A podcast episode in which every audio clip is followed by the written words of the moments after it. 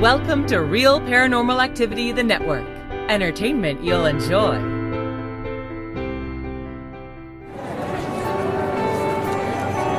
You are listening to an RPA production where people gather.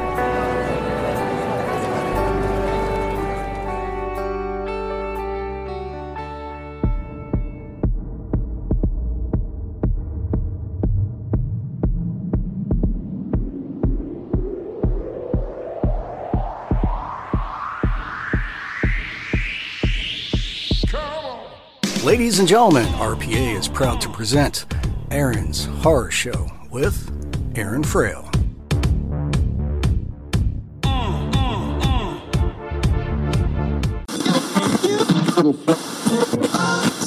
Hi, I'm Orlando Eastwood, director of On the Road, The Search for Bigfoot, and you're listening to Aaron's Horror Show.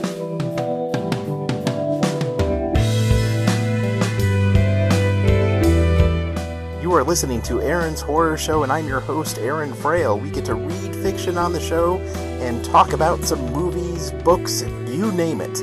If you like what I do here, please consider supporting the show at patreon.com forward slash Aaron Frail. You'll get some books and other cool stuff for your support.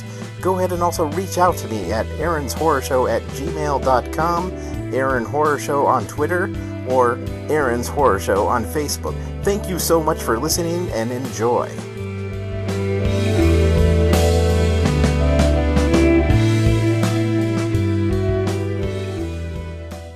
Welcome to Aaron's Horror Show, and I'm your host, Aaron Frail. Today we have the part three of the Touristicue Chronicles.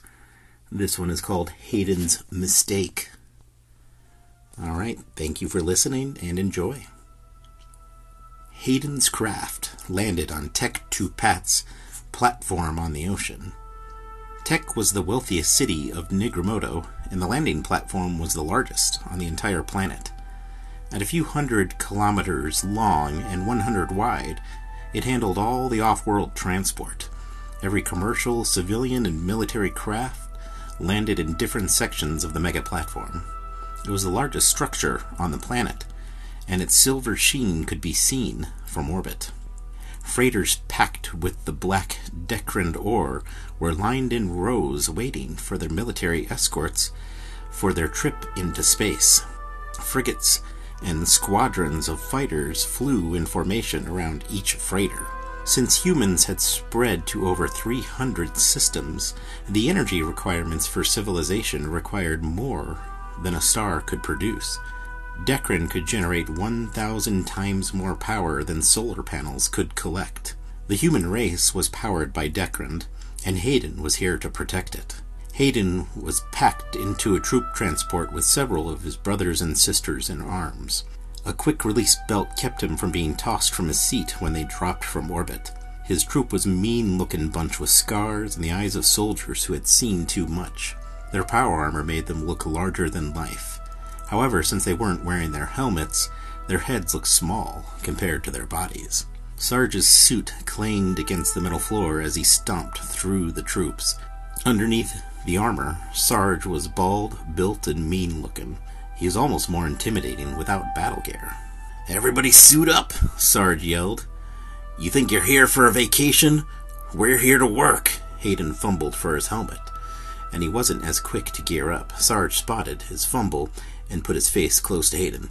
What's the matter, babyface? You need your mom to help dress you? Everyone called Hayden Babyface, partially because he looked like he should be in a boy band, and also because he was the new guy. No one liked him, but he knew it was more because he hadn't earned their respect yet. Until he had a chance to prove himself, he would be the butt of their jokes. No, sir, Hayden said. There's no excuse for this recruit not to be ready, sir. Recruit? Sarge laughed. You're still in boot camp? Last I heard you were a soldier. Sarge narrowed his eyes and came close, so close that Hayden could smell the tobacco on his breath. Hayden didn't flinch and looked at Sarge in the eyes. So why don't you act like a soldier? Sarge said firmly. Sir, yes, sir! Hayden put on his helmet. He connected the breathing tube to the filter mounted in his chest. The heads up display in his field of vision ran through checks of various ocular enhancements built into the eyepieces. After they were all in their power armor, they looked inhuman. They had large black eyes and a tube leading from their mouth like a gas mask from ancient times. He didn't understood why the other species called soldiers in their body armor Touristicus. They were a fierce group to behold. The troop transport landed with a loud clank. Sarge screamed at them. They all clicked the release of their belts and jumped to their feet. The hatch in the back opened, and they all ran to the platform. From the ground, the landing platform was large, flat plane of metal in every direction. In the area around Hayden, there were swarms of troops hover tanks, fighters, spider walkers, disc rovers, and every military equipment imaginable. The commercial and civilian parts of the platform were too distant to see. Sarge lined up the troops for inspection. His commanding officer, Colonel Dodgery, came shortly after and said, At ease. The men and women of the squad relaxed. The red haired officer walked slowly through the ranks. He wasn't wearing power armor and was dwarfed by the suited soldiers around him. He pulled a tiny piece of Decrin from his pocket. It was no larger than his fingertip, but Hayden could see his muscles straining to hold it up, even though his face doesn't register the burden. Can anyone tell me what this is? Decrin, sir, Hayden said, and the other soldiers laughed. Did I say you can laugh? Colonel Dodgery said, and the others became rigid. Sure, that's what the lab coat jockeys call it, but to us, it's the heart of the civilization. Every member of your family enjoys their lifestyle because of this rock. Why are you here, soldier? Uh, to protect the Decran, Hayden postulated. You're here to protect our way of life. It's not like the soft inner planets. Out here in the frontier, you are the law. Have you ever seen a man bleed out? Well, only in simulations, sir. Jenkins? Yes, sir, Tomahawk said. He was nicknamed after the weapon he had in his bunk that he claimed could be traced way back to his ancestors on Earth. It was a reminder that he came from a long line of warriors. The military was the only life he had known, and the only life he cared about. After the Liberation Wars, he was given some property on Earth and a retirement settlement to last him a lifetime. He re enlisted the next day. Have you ever seen a man bleed out? Yes, sir. Where did it happen? A few clicks northeast of here. What did you do? Everything in my power to save him, sir. What happened? He died from his wounds, sir. What did you do after that? My job, sir. And what is your job?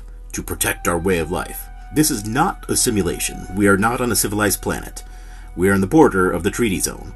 You may feel like you're at home when you're in the walls of tech, but rest assured there are rebels, hostile aliens, and creatures who don't care one bit about us or the way of life we are trying to protect.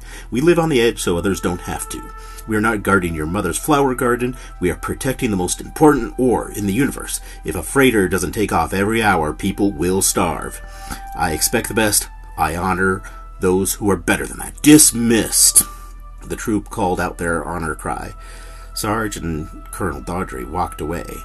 The troop began gathering their gear for the transport. Spider, the communications specialist, turned to Tomahawk. Hey, Tommy, you got his speech memorized yet? You certainly know your part. Tomahawk gave Spider a rude hand gesture and continued to pack the gear into the floating platform. Hayden turned to Spider. Does he give the same speech every year? Every day is more like it, for each squad of fools like us that ship in from off world. How many times have you been here?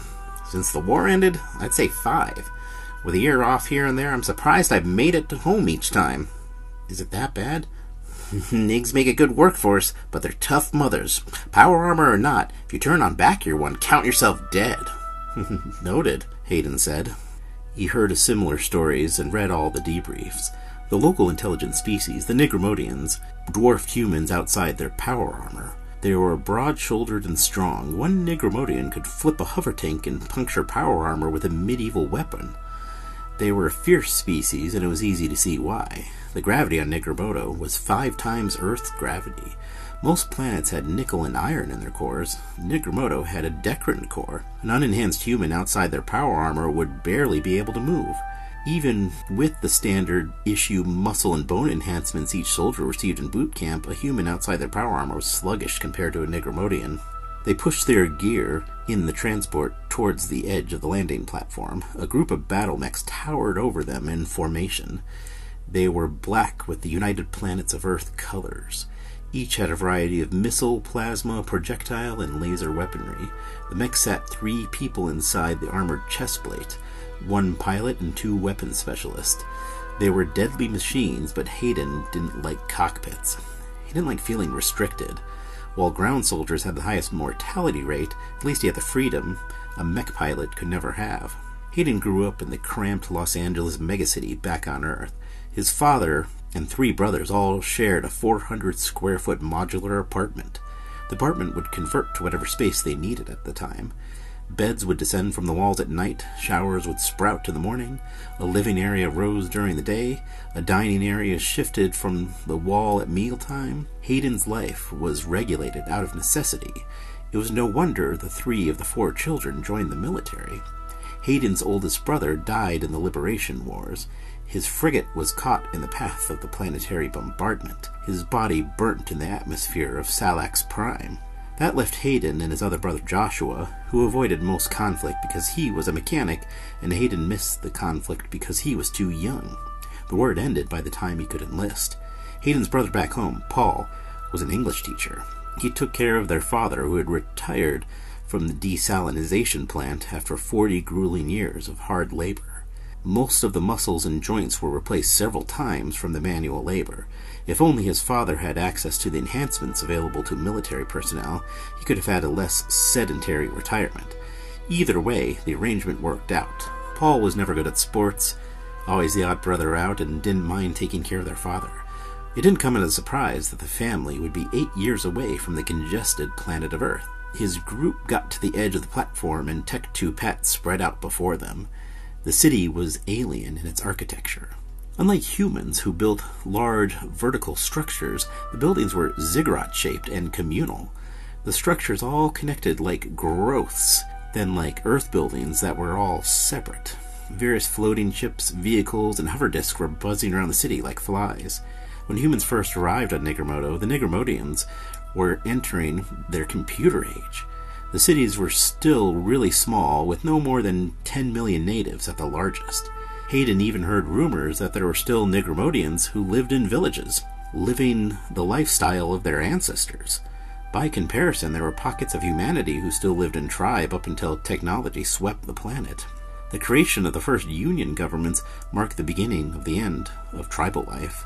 The most breathtaking sight was the wilderness around the city, there was actual uninhabited land, unlike Earth, where uninhabited land was very scarce and almost always reserved for the ultra rich. Part of what inspired Hayden to sign up for the military was a trip to Colorado with his father and brothers as a boy.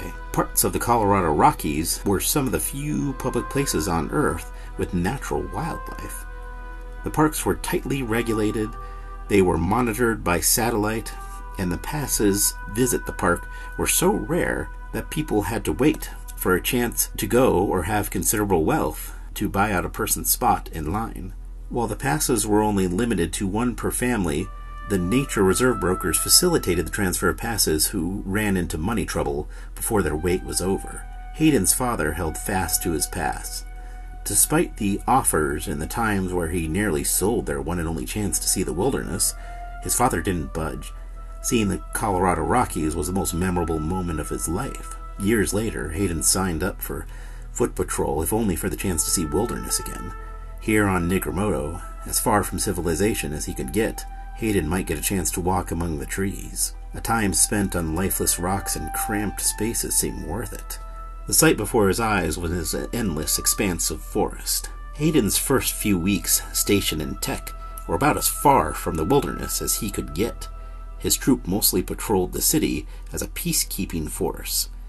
There were a variety of different alien species living in the city. Most were those who stayed after the Liberation Wars, and the vast majority was the Nigromodians, followed by the humans.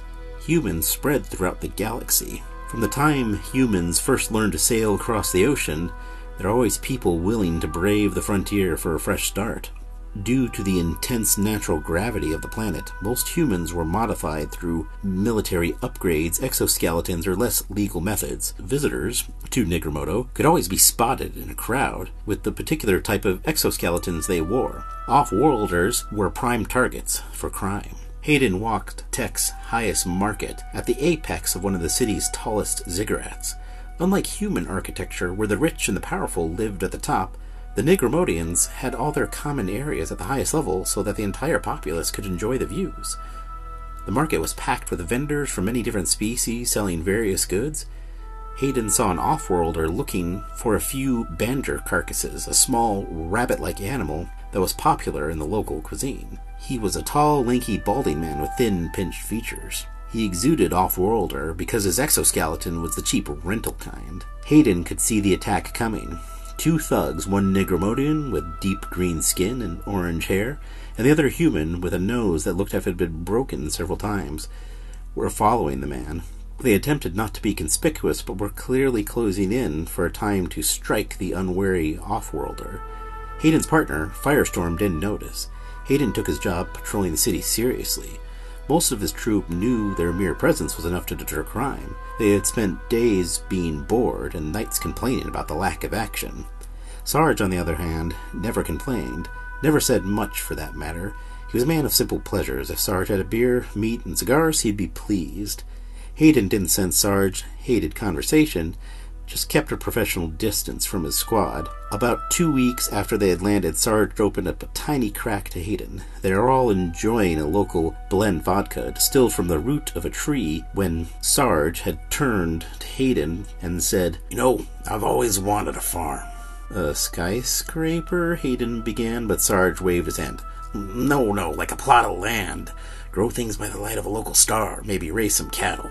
Hayden didn't know how to respond. Farming had only been done in skyscrapers through mirrors bouncing the sunlight. The land was too scarce and valuable to waste on growing food. Only the super wealthy ate sun grown vegetables. Most of Earth subsisted on replicated nutritional substance from recycled waste. Hayden wondered if half the appeal of going to a far off planet like Nigramoto was the fact that everything here was grown. Replicators were the rare technology. But there was more to Sarge's words than owning a farm as a business opportunity. He seemed far away when he made that statement. The moment passed, and Sarge was back to himself, man with a rich, full laugh, who was not afraid to enjoy life. The men were at ease around Sarge, but Hayden knew there was something else within him, something that he didn't let the troops see.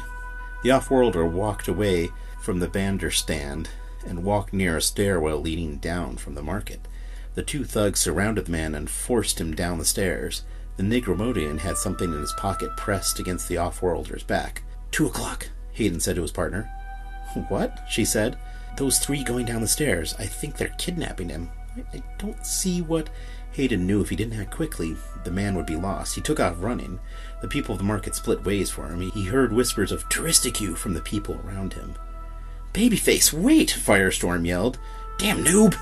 Hayden dashed down the stairs, two to three at a time. On Earth, his power armor would have made him a superhuman. On Nigramoto, he was just like everyone else. He tripped on the last step and tumbled to the ground. His metal armor clanged as he rolled to a halt into the side of a building, cracking the brickwork and ruining the stucco like substance coating the wall. The three men turned to Hayden as he forced himself up. The human with a crooked nose and the off-worlder looked surprised. Hayden turned to face them, and the Nigramodian ran. Hayden saw Firestorm leaping down the stairs and decided to chase the Nigramodian. Hayden yelled, and he shoved the man with the broken too often nose towards her and ran down the street. The Nigramodian was fast. They ducked through the side streets, the alleyways, down more stairs, past crowds of people. The buildings of the city reminded Hayden's of Earth's Middle Eastern culture. There was various shades of tan and large support beams like the traditional homes in ancient America's southwest. The people were peaceful, slow moving, and the chase through their streets created calamity. Hayden bumped into a fish vendor, and his fish toppled into the street. Hayden could swear he heard the man yell, Touristicue! followed by a foul language. He chased the alien into a larger square where some local performance was happening. There was a wash of green faces. Each wore a variety of animal skin. Several key dancers had animal masks representing predator and prey. Other more abstract masks represented air, land, and sea. They were chanting a song, slow, rhythmic chant. The dirge swelled as it progressed. The Nigramodians stomped their feet and roared from the gut. It was primal and powerful, yet delicate and graceful. He could see the hunter infused with the balance of nature in their spirit. There was a respect and reverence in the display. Had Hayden come across the dance in different circumstances, he would want to stay and watch. However, Hayden was on a mission, and his duties ranked far above sightseeing. He switched the auto tracker from the large black eye plates to biomonitoring. There was a Nigromodian hiding in the dance with a heartbeat much faster than the others. It was a, an erratic cacophony of being chased after and running for his life, unlike the dancers whose hearts seemed to beat in unison, as if they were all connected to each other, like they were the soul of the planet. Hayden broke through the dancers, and a large Nigromodian stood in his way. Why do you bother us, Touristicue? This is a peaceful demonstration. You have a criminal hiding within your spectacle. He could be armed. The only crime is the Touristicue lack of respect for our ways. Hayden thought the man would put up more of a fight, but he whistled, and the ceremony stopped. Each dancer looked nervously towards Hayden. They parted ways, and the aliens who had run from Hayden was sprawled on the ground, panting. He turned to his kind and pleaded, Please don't let him take me. Go on, the ceremony leader said. If one Earth brother or sister must die so the village may thrive, then he will give his life. Please, the alien cried. I've done nothing wrong. The dancers turned their backs on him as he scrambled from dancer to dancer. Hayden approached the man and pulled out a pair of energy cuffs. After the man was cuffed, Hayden dug into the man's coat. There wasn't a gun in the coat, it was a bottle. A local beverage. Let this be a lesson to Touristicue, the ceremony leader said, and turned his back on Hayden. What the hell is this? Sarge held the confiscated bottle of Jajenga berry wine out in front of him. Hayden and Firestorm sat in front of Colonel Dodgery's desk while Sarge paced back and forth between them. The colonel sat back and eyed the pair. Outside his armor, Hayden felt the pull of gravity and was amazed that the colonel and Sarge didn't seem to let it hold them back. There were many hunting trophies along the wall in Colonel Dodgery's office. There were heads stuck in endless roar. There an empty plaque for a stuffed Kerchak beast head. Jajunga berry, sir? Hayden said. The Jajunga berry was a fruit, quite harmless to the Nigromodians. However, when fermented, it caused powerful hallucinations in humans. The local government banned the beverage after a few too many instances of off worlders going crazy in public. Sarge leaned in close. The smell of cigars almost overwhelmed Hayden. And are we here to enforce local laws? Uh, no, sir, Hayden said. We're here to protect our, our, our, way of life, sir. So why the hell are you causing an incident for something that isn't even in our mission? I have no excuse, sir. You're damn right you have no excuse, Sarge said, and was about to lay into Hayden, but the colonel waved him off. I think your performance was commendable, Colonel Dodgery said, however misguided. Firestorm visibly relaxed. Hayden was more afraid of the punishment from Firestorm than Sarge or the Colonel. Sarge would give him grueling workout routines, extra duty, the worst jobs possible. Firestorm, however, would turn the rest of the unit against him. He would be the one who dragged the rest of them down. It just depended on if the Colonel was offering punishment disguised as a reward.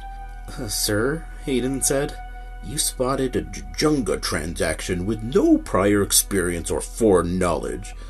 The local authorities have been looking for these two for quite some time.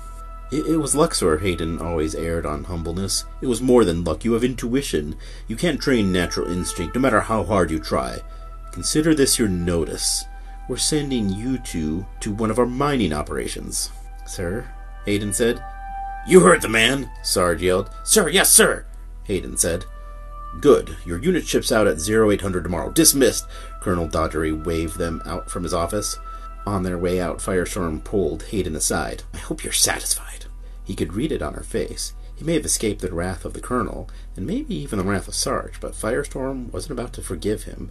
They were about to leave their duty, which allowed them to let loose at night, where they didn't have to worry about the potential threats from the forest. She was not pleased. The troop would also not be pleased. He could read it in her eyes. Only fools left the safe walls of Tech to go into the woods. Alright, so that is the first chapter of Hayden's Mistake. go ahead and uh, tune in next time for uh, more uh, Touristic Chronicles, uh, you know, movie reviews and, and fun stuff. And don't forget all the other fun stuff we got here on uh, the Real Paranormal Activity Network. And uh, yeah, be careful when you're sampling the local wine. Have a good night.